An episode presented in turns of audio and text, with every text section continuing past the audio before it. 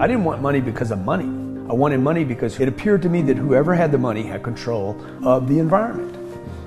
You have been talked out of the money game, and the people that you've been getting your advice from don't have any money. Money has not made me worse, money has made me better. 25 years old, I went to a treatment center for drug addiction, okay? I come back from the treatment center, I finally quit. I needed an environment where I could quit. All the greats on this planet were addicted to something. Jesus was addicted. He's like, hey man, I'm gonna do whatever it takes.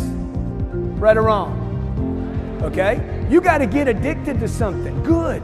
All addictions are not created equal. Okay? I'm addicted to my wife. I'm addicted to my kids.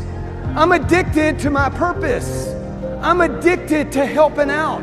I'm addicted to making a difference. I'm addicted to doing whatever it takes to show and be an example of the blessings that I have.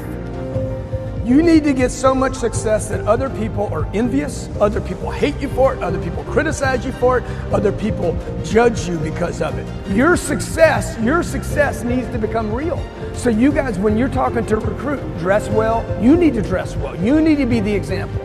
Be willing to confront people. There's 8 billion prospects on this planet. Be willing to confront them. You know, be willing to say, dude, what are you doing? You're 30 years old okay? You've been at the same job for 12 years.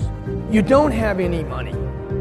You're, t- you're talking to me about network marketing. I'm talking to you about your damn life, okay? I'm doing an intervention, okay? Your life is screwed up, okay? Your marriage, your, your marriage is gonna fail. Your body is out of shape. You spend too much time watching TV. This is ridiculous, man. I see you on church praying on your knees, and the rest of the week you do nothing.